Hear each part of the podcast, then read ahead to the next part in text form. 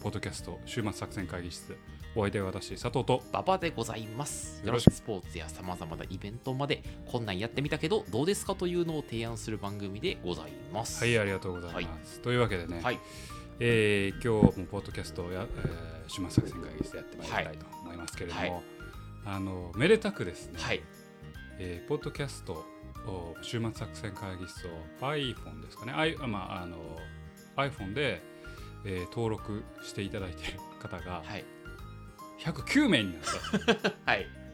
はい。4年やってそうっすね100名かいっていう、は いいや、あの、世界はある Spotify もいるから、あまあ Spotify でも数がわプからんかラス、あのね、30人ぐらいいるよ。あそうなん、うん。130回130ぐらいや。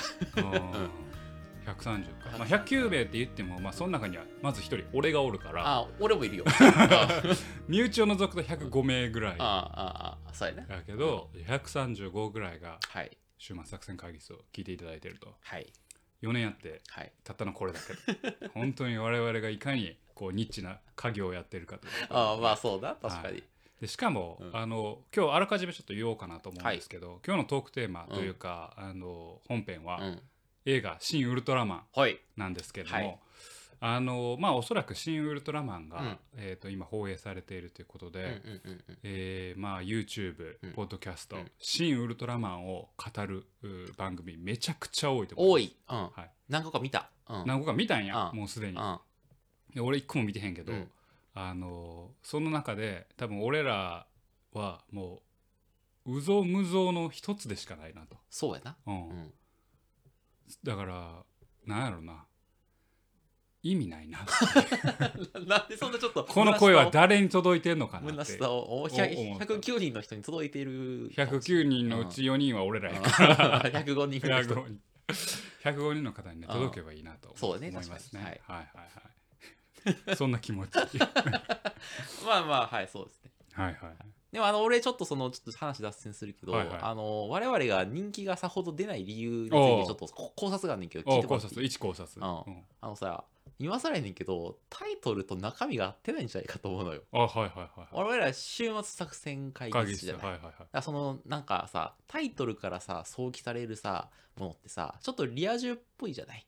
なんかあ週はいはい。末のお作戦を会なんか東京ウォーカー的なものをあさ東京ウォーカーなんや俺想像するのよ。あタイトル関西ウォーカーーじゃなくて。そうそう。あ東京ウォーカーの関西ウォーカーもいいけど なんかその週末のお出かけみたいなやつをうん。やるんかと思いきやなんかすげえさ漫画とかさなんかあ孤独なタイトルが良くないんや。ともあるし、うん。お前お前ら週末作戦会議室っていう割に、うん。あの紹介する作品ディスったりするやろ？うん。すげえこれとかダメだろとか言ったりするじゃん。だからあお前ら企画の作戦会議やねんけどお前ら全然提案してくれへんやんみたいな。いやいやそのディス俺はあんまディスってへんけど。ああ俺のせいか。あ俺のせいいやいや。あそうね。いやディディスるということがあるのは、うん。おそらく週末にこれを見てはダメだよっていう。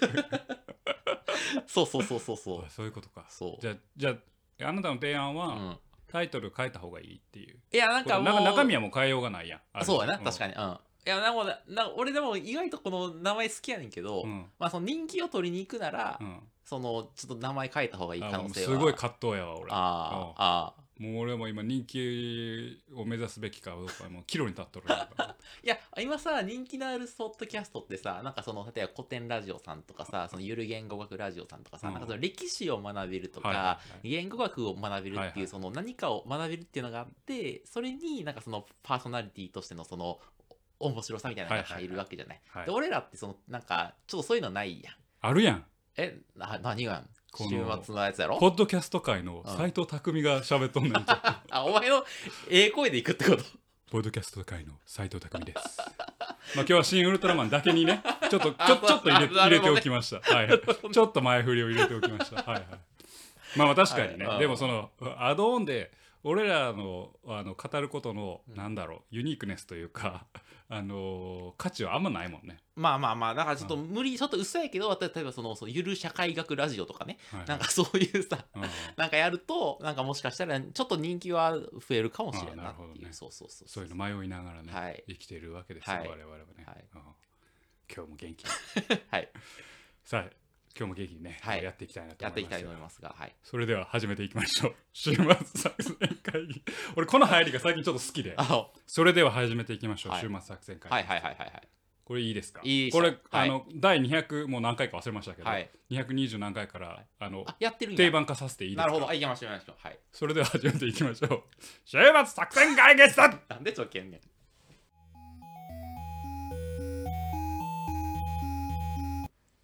さあということでね今日も会議を始めていきたいと思いますが、はい、今日のテーマはというと、まあ先ほどね、はい。オープニングでも言いましたけども「新ウルトラマン」はい。ということでやっていきたいと思いますが。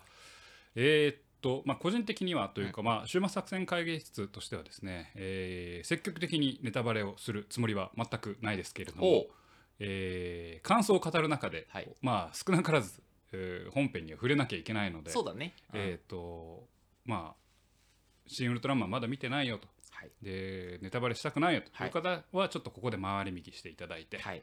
えーやっていただくのがいいかなとまあ、基本見た方が見た方に対して、はい。あのお伝えするという過度なネタバレはしないですが、まあ、見ていることを前提に喋ると。しゃべるとはいいうことでやっていきたいなと思いますけれどもね、えっ、といいですか、はい。あーじゃあ早速始めていきたいと思いますけれども、まあ一応ねいつもいつもの体でやりますけど、はい。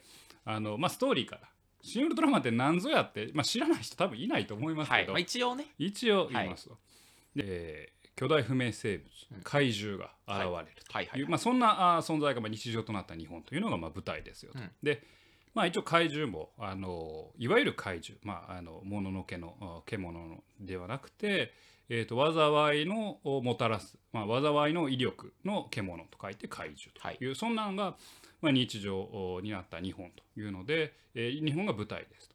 で日本は、えー日本政府はですね、まあ、そういう怪獣対策のために、まあ、自衛隊をはじめ、まあ、ある種のスペシャリストそれを家督隊と呼ぶんですけど、家督隊を設立して、えーその怪獣対策に、まあ、明け暮れていたというような、まあそんなあの世界観でございますと。でその家督隊がですねある、まあ、怪獣、まあ、ネロンガと戦っている最中に、まあ、空からですね、ある日正体がやってきてはい。それがウルトラマンであった。はい。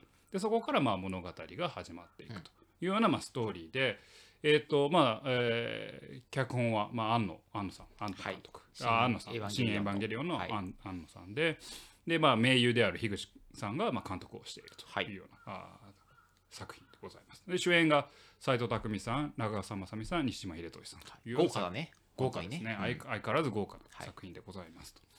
いうことでね、えーまあ、それがまあ作品の概要なんですけれども、えっと、まずちょっとお互いこれたまたまですけど、はい。終末作戦会議室狙ったわけじゃないですけどお互いあの打ち合わせもせず、えーばべれば別々に見に行っていたはい。ということで、まあ率直な感想を、はい。あのお互いちょっと言い合いたいなと思いますけど、私なんですけど、はい。これこれあの別のところであの一旦馬場さんに言ったんですけど、はい。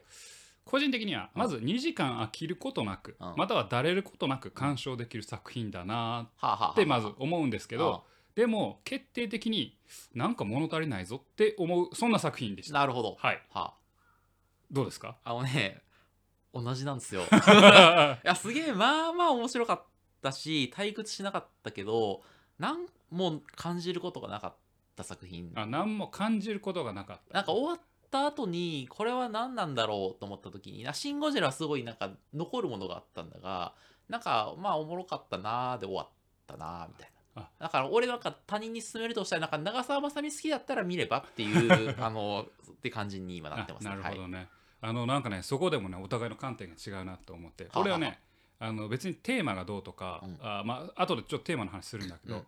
えー、とそもそも映画としてちょっとこれ物足りないんじゃないかっていう観点なんだけど、うん。うんやっぱお持ち帰りがしたいっていう私はお持ち帰りの族なんですよ。おもはいお持ち帰り族よね、はいお持ち帰り、お大体持ち帰りあってのあれや大から。体あのファミレス行ったらこれテイクアウトしていいですかっていう 俺はもうそのあの料理の味をまずが大事って思うけどあテイクアウトできるかどうかよあ。ちょいや、なんかちょっと。ファミレス行ったら。あのだからその食事した後に美味しかったなっていう考えがあるかどうかって話よ。で、はい。あの僕の中でちょっと物足りないの,、うん。あの原因がこう言語化できてるおうおう。できてるんで、はい。ちょっとそれをあのぜひ聞いていただいて。でその後、楽しみだ。うん。お持ち帰りがない部分を聞いていただいて、はいはいはいはいはい。あのああだこうだ言っていきたいなと思いますけど。お願いします。であのまあえっ、とちょっとね良かったところを逆逆に今回最後ラストでちょっとみんなで、うん。うんあの話2人で話したいと思うんですけどあのどっか物足りないなって映画を見た後に思ったんですよね。でそれをあのどこが物足りなかったやろっていうのを、あのシン・ゴジラとの比較の文脈から見ていくとあここじゃないかなっていうのが、まあ、結構見えてきた。なるほど。あのそこをちょっと「シン・ゴジラ」との比較から物足りなさの源泉をちょっと言ってみたいなと思うんですよ、で「シン・ゴジラ」まあ、ちょっと「シン・エヴァンゲリオン」はちょっと置いといて、うん。庵野さん作品の「まあ、シン・ゴジラ」と「シン、えーウルトラマン。はい」でこの「シン」シリーズで感じたテーマって俺何かなって思ったら人間参加なんですよ。はあ、はあはあ。まあ、シン・ゴジラは確かにそういう側面が。そうそう。ん。で初代ウルトラマンもまああのこれは別にネタバレでも何でもないですけど初代ウルトラマンね原作のウルトラマンはのテーマでもあるわけですよ。人間って素晴らしいっていうのがでそれがまあ一番最たるところが、まあ、ゼットンの倒し方ですよね。これはい。初代ウルトラマンのゼットンの倒し方ですけれども、ペンシル爆弾で倒すわけですよ。はい。えー新兵器のやつね、そうそうそう、はいはいでウルトラマンが倒せなかったゼットンを人間の力で倒すんだっていうのが、まあ、初代ウルトラマンのあの、まあ、一番最後の最終話の話で、うん。要はまあ通じて人間参加があるのかなとはい。思います。でもう一つ感じるのはちょっとこれ安野さんの癖なのか分かんないんですけど俺僕この「シン・ゴジラ」とシンエヴァあ「シン・ウルトラマン」を見た時に安野さんって人間を信じたいっていう安野さんの願いがあの作品に込められてるんじゃないかなあと思って。あはあはあは。で、えーそれがまず端的に現れてるウルトラマンあのこの作品の、まあ、ウルト新ウルトラマンのあの重要なセリフが、うん。これポスターにも出て出てきてますけどそんなに人間が好きになったのかウルトラマン。これ結構まあ重要なワードだなと思っていて、でおそらく新ゴジラも新ウルトラマンも人間って、まあ、いろんな悪いところたくさんあるけれども、おこんな素晴らしいところがあるんだよと。でかつそこにちょっとどっかあの安野さんの願い、うん。なんかシンジという主人公が名前になると安野さん割と自己投影しているというか。ああそうだね。あで、えー、と今回も、まあ、シンジ、えーまあ、神永シンジこと、まあ、ウ新ウルトラマンですけれど、が、あのーいろんな苦悩をするんだけれども、まあ、そこに、まあ、最終的に人間が好きになる、うん。人間を信じたいんだっていう、うん。その安野さんの願いが込められてるのかなというふうに、まあ、まず読み取りました。なるほど。読み取りましたと。ででシン・ゴジラのとの、まあ、具体的なより比較になっていくんですけどじゃあその人間っていうのを信じたいとか、まあ、人間参加を描くっていう時にシン・ゴジラは災害とか原発のメタファーであるゴジラに対して人間の混乱とそれに立ち向かっていく群衆、うん。で集団劇として描いているうんんですよね。でここ結構重要なポイントで主役として長谷川博己さんと石原さとみさんがいるんだけれども、うん。人っていう集団にカメラが当たってるんですよ、はいはいはいはい。そうだね。うん。うん。集団の動きがどうなのかっていうのにカメラが当たっていると。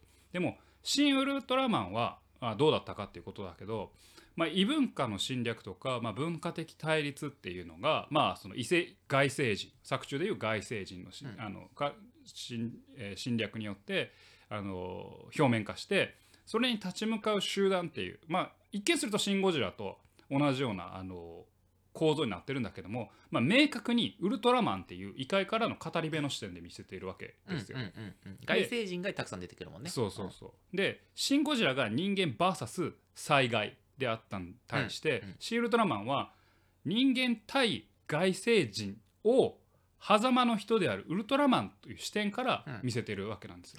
カメラの当て方があの違うわけですよ。うんシン・ゴジラが集団っていうものにカメラをこう当ててたのに対して狭間の人であるシン・ウルトラマンまあウルトラマンを立ててでしかもその視点から人間というものを描いていく。でその視点であの人間を描くときにシン・ウルトラマンまあ言いますと、まあ、神永真司の感情に触れていることでえーっと感情を触れながら人間っていうのを描いていくというような作品だと思ったんですよね。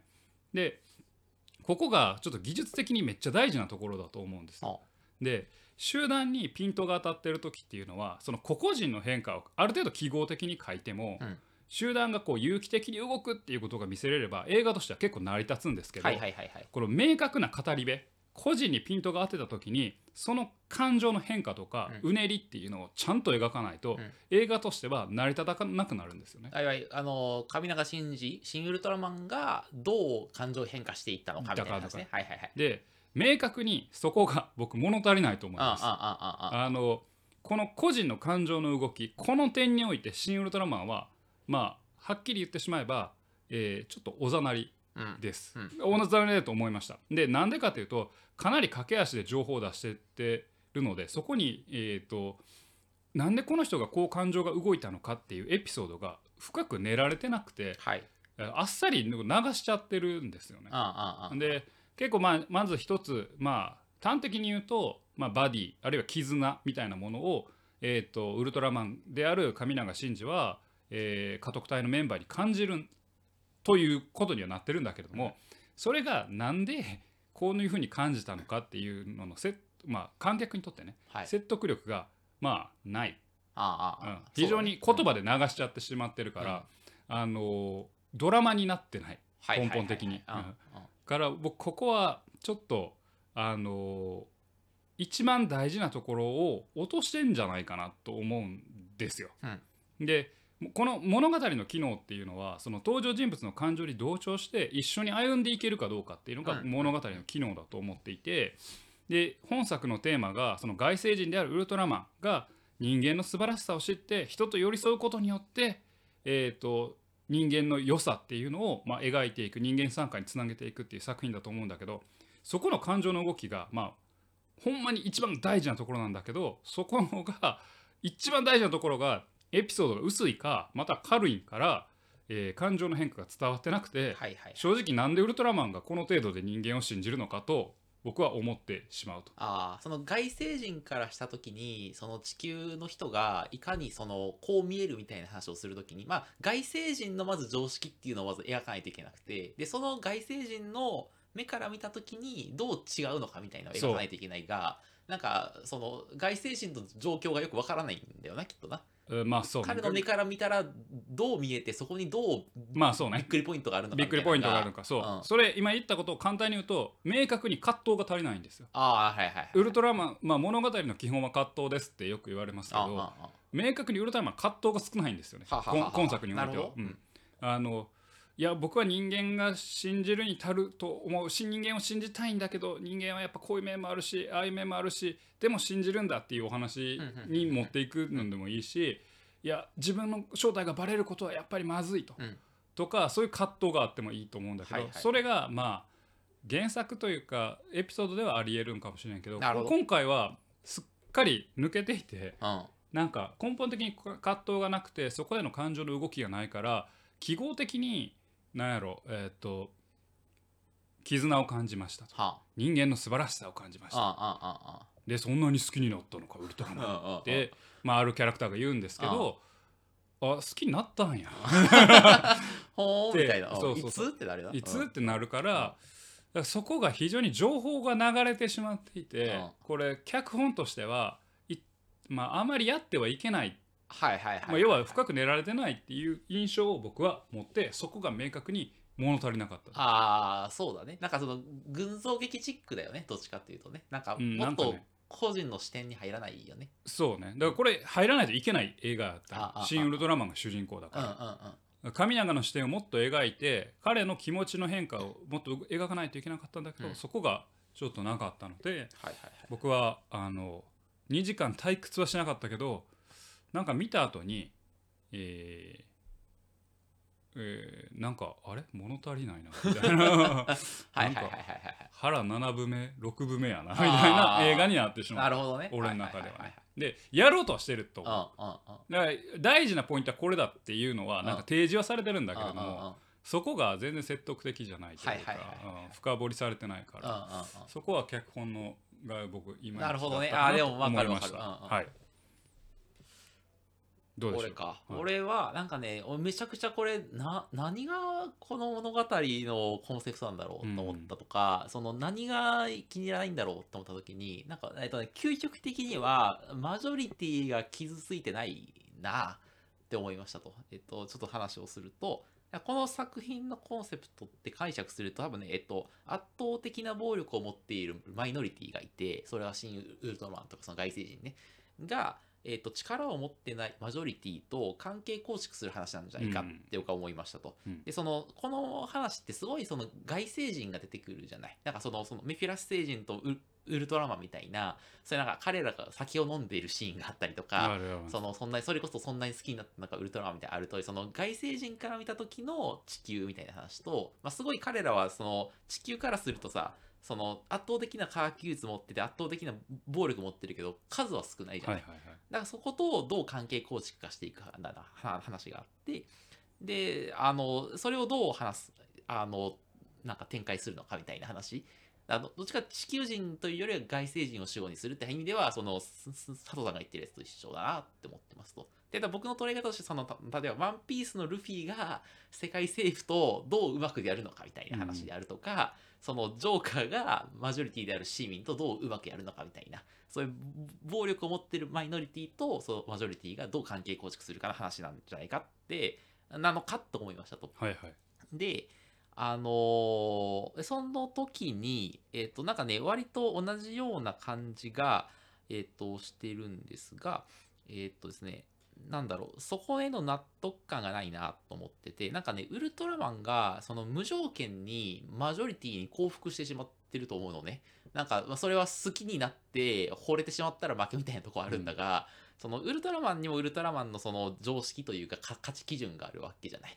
でそのウルトラマンがやりたいこととその地球がやりたいことみたいなのを、まあ、お互い譲歩し合っていい関係補補完関係を築くみたいな話になるのかと思いきやなんかウルトラマンが惚れてなんか地球のこと惚れてもうたわっつってなんか人類のマジョリティにとって都合の良い味方になるみたいな話があってでそれでその他のが外星人である宇宙人と戦ってみたいな話だなと思っててなんか地球が傷ついてないなみたいな。うんうんでそのウウルトラマンを受け入れるにあたって新しいその常識それこそそのなんだろう、まあ、今回さちょっとあの広い話からすると「シン・ゴジラ」ってさあの地震あったじゃない？その、はいはいあの東北の。あれとどう受け入れるかみたいな話じゃない、はいはい。で今回おそらくコロナみたいな話があるとするならばそのはい。新しいコロナみたいなものをどう受け入れてスタンダードを変えていくかみたいな話もそうだし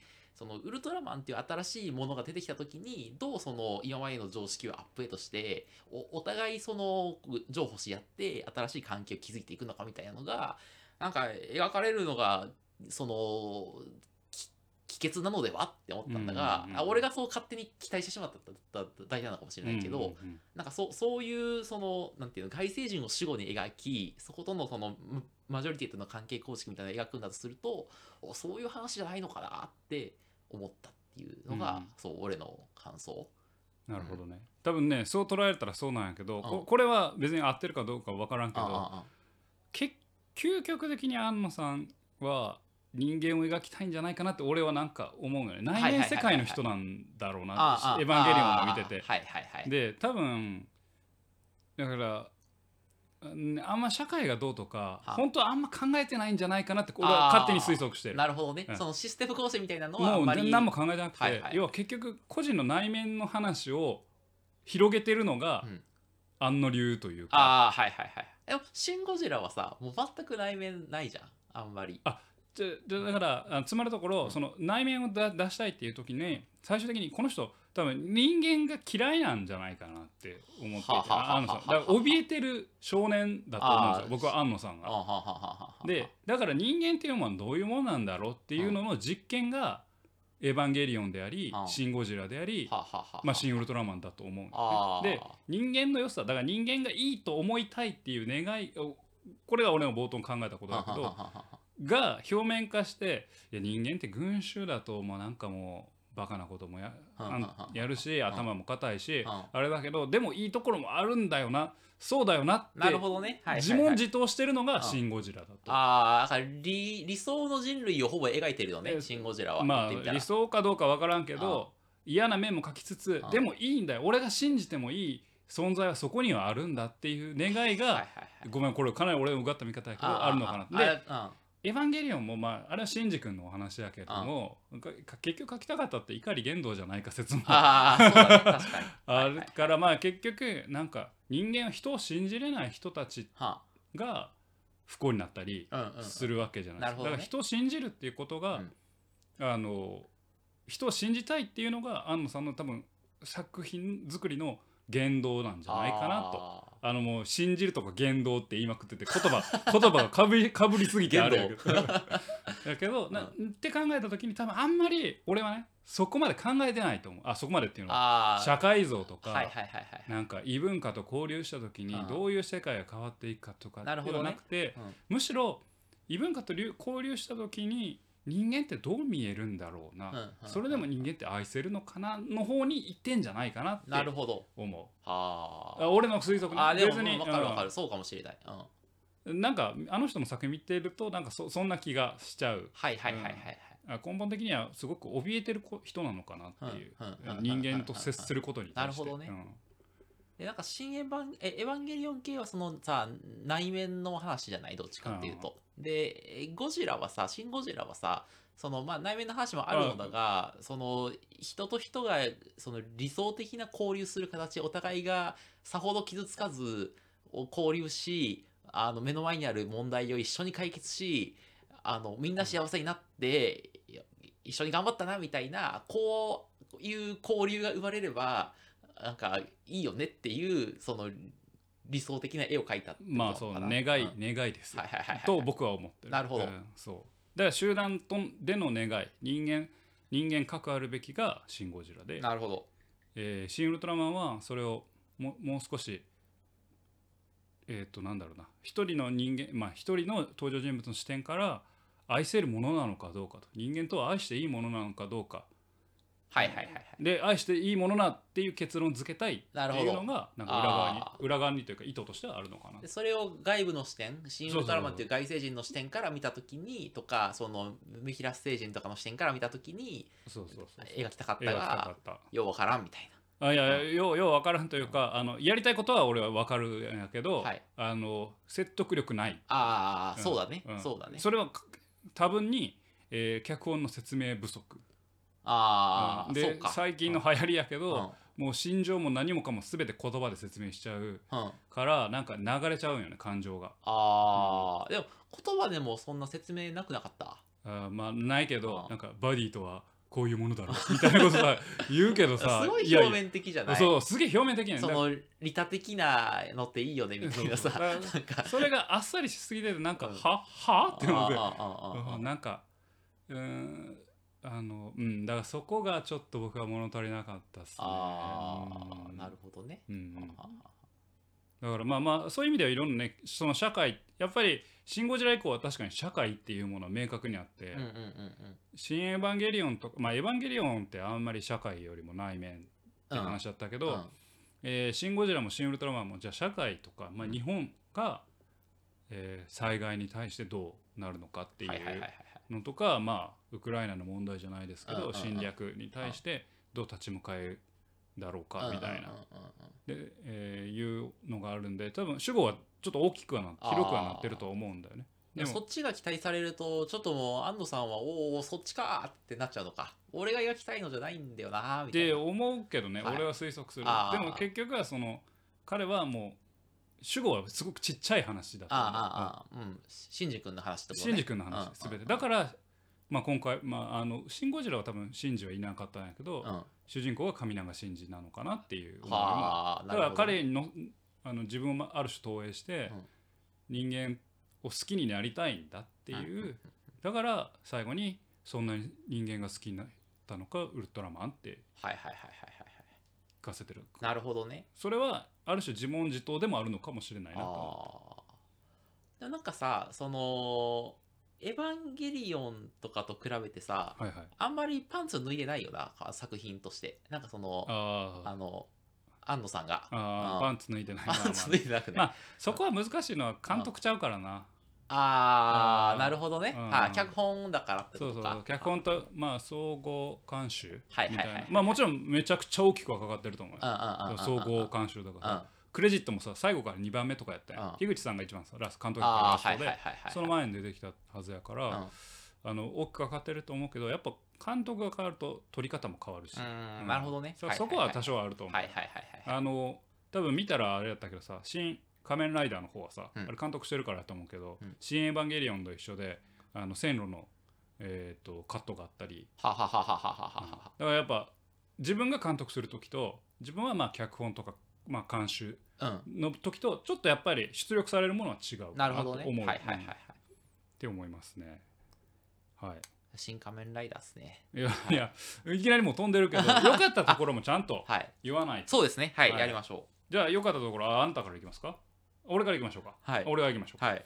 俺良かったところはまあオタク心はくすぐる作品だなと思いました。はい。あのその旧作をはじめ、まあ、旧作ウルトラマンをはじめとするそのオマージュうん。っていうのが結構いっぱいあったうんうんまあ、私が知らないものももちろんいっぱい僕は別にウルトラマンオタクではないので、うんでも結構あの見てたよね。ウルトラマンはね。ウルトラマン、うん。ウルトラマンセブン、まあセブンもセブンの方が好きどっちかっていうと、うん。うん。やけどその冒頭にねまあこれもうウルトラ Q の音楽かかってウルトラ Q の怪獣から出てくるところは、はい、俺もあのウルトラ Q も見てたので、うん。やっぱ面白いなとか。うんうん。であの独特なカメラワークもあのウルトラマンをあの初代ウルトラマンとかまああのえー円谷特撮シリーズのちょっとあのメタファーというか、はいはいはい。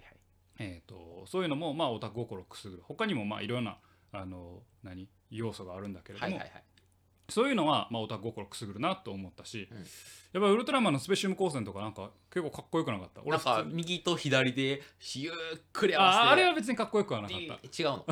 うんどこどこなんか山ぶっ壊山ぶっ壊すとこバリかっこよかった あれバリかっこいいあはいはいなと思ってはいはいあこんな感じなんやって、うん。うんでウルトラマンのスペシウム光線って多分今までさ怪獣にしか当たってなかった、うんうんうんうんうんうんうん。あの旧作とか特うん。撮そうやな。あれがさあのーまあせいぜいあの何？ビルとかに当たるぐらいでさでビルバーンってああれ山当たってさ山もぶっ壊れていくやんと思って。自然破壊やからな。バリかっこいいやんって思って。あれバリかっこいいなと思って。あとあの登場人物では山本浩二さん扮するメフィラス星人は俺相当好きやな俺ああ相当好きやわ俺。いいよね。あれは良かった。なああの怪しげなね。あ怪しげな。なんか言ってること別にそんな間違ってへん。ああああああで合理的あでの合理的で人間に利があるようにうん。まあその前のザラブ星人に比べたら人間に利があるように見えるけど、うん。こいつ絶対なんか裏で考えとう そう。もうねそれがプンプンと感じる演技だよねあれめっちゃ良かったな、まああのあと山小さんのセリフで一個俺はこここ直した方が脚本直した方がいいなと思うのはあの私の好きなセリフですあ。セリフじゃないや。あの、えーことわざですっていうのが何回か好きな言葉ですか？うん。あの私の好きな言葉ですと何回か連呼するやんか、あれがめちゃくちゃ良くてああれいいなと思って、で最後に「私の嫌いな言葉です」って言うやんあ。かあれ私の嫌いな言葉です。2回言うんよ。あそうなん。あれ1回だけの方がええわ 俺。細かいな。あなんでなあれはいやうん。好きな言葉ですとこう繰り返してくるわけよね、うん。私の好きな言葉好きな言葉好きなああああでウルトラマンが現れた時に私の嫌いな言葉です。で変身でうん。バトルでシャンシャンでいいねんあけど一回であ1回でねで私の嫌いな言葉です。2回言うんなるほどね。それもうちゃうねん。私の嫌いな言葉ですは1回でいいねんってなるほど。思ったな。っああて思いました、はいはいはい。そこのそのへしなんていうの？シナリオ美学みたいな。あここリズム悪いな。あそこのなるほどね。しあのセリフのリズム悪なっとうなと。はいはいはいはいはいはい。ちょっと思いました。なるほど。はい。あなたよかったとこありますか？僕ちょっとですね良かったところをですねちゃんと言語化できたんですけど すいません。あのかないつもこんな感じ。であのはい。一、つ相談というかあ相談。その相談というかちょっとこれ気になってることはいはいはい。なんですけど、マルチバース出てきたやんはいはい。最後の方に。はいはいはいあれなんなんと思って。はいはい。あれなん取ってつけたようにさ話出てくるの？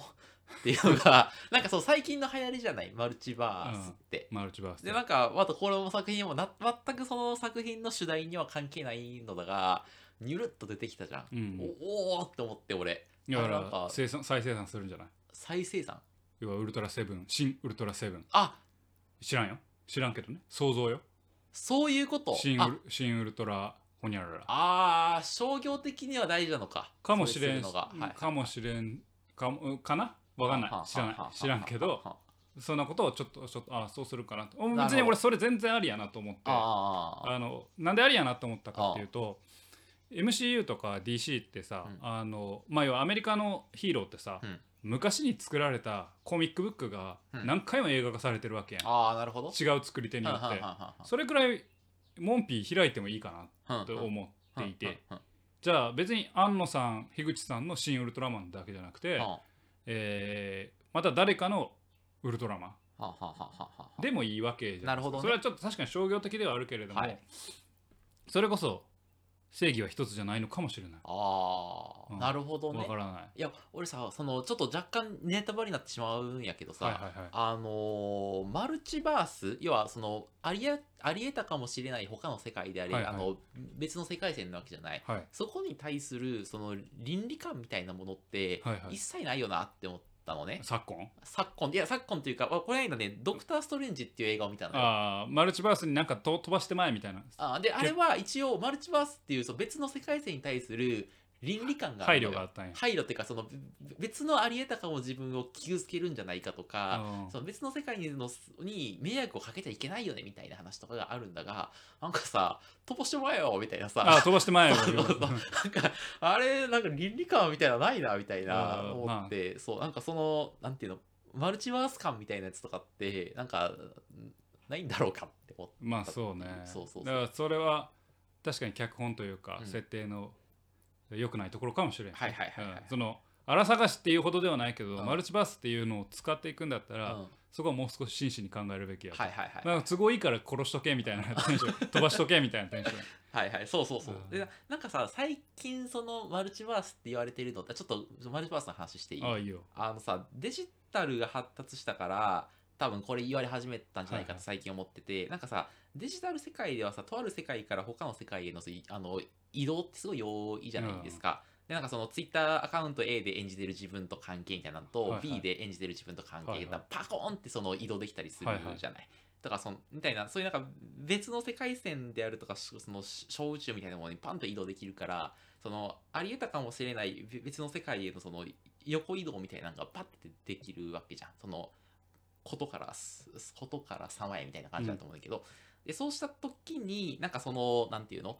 あのデジタル世界が前提となった時になんかじゃあそのいろんな小宇宙に移動できるようになった時にじゃあどういうことが社会的には発生するかごめんなまたあの社会的なその話をするけど、みたいな話の想像力としてそのマルチバースみたいなの使うならいいなって思ってなんかそのなんていうのそことそこは小宇宙 A と小宇宙 B は干渉しちゃいけないんだよ。その本来はね。本来は、うん。だからなんか干渉させて人ん人ん家にゴミ捨てに行ってる そうそうそうといやこれそう。これ宇宙では廃棄物処理できへんからあ隣の山田さんとこ。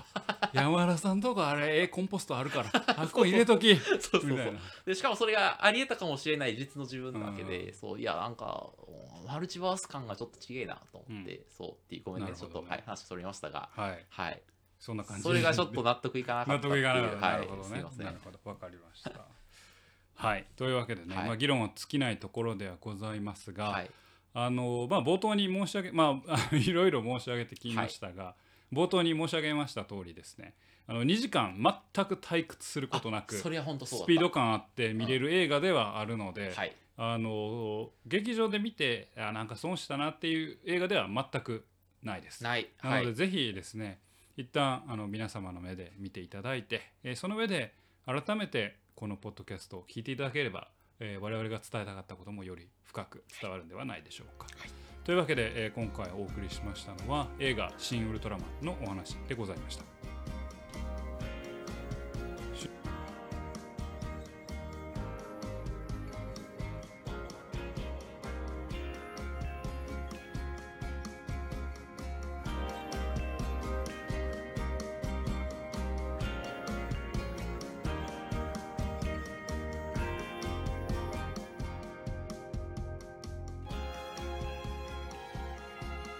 週末作戦会議室へお便りお待ちしております。お便りはポッドキャストのメモ欄に記載されたリンクよりアクセスいただき終幕作戦会議室ホームページメールフォームよりお願いしますまたツイッターもやっています。週末作戦会議室でぜひ検索ください。お便りはツイッターにいただいても結構でございますはい、ありがとうございます。はいというわけでね、今日は、まあ、新ウルトラマンの話をしてまいりましたが、はいえーっと、まあ、ウルトラマンつながりで、ちょっと、まあ、多分あなた知らないと思うんですけど、昔ボンボンでうん。ウルトラマンスーパー投資列伝っていう漫画があったの。ご存知です知か知らん知らん。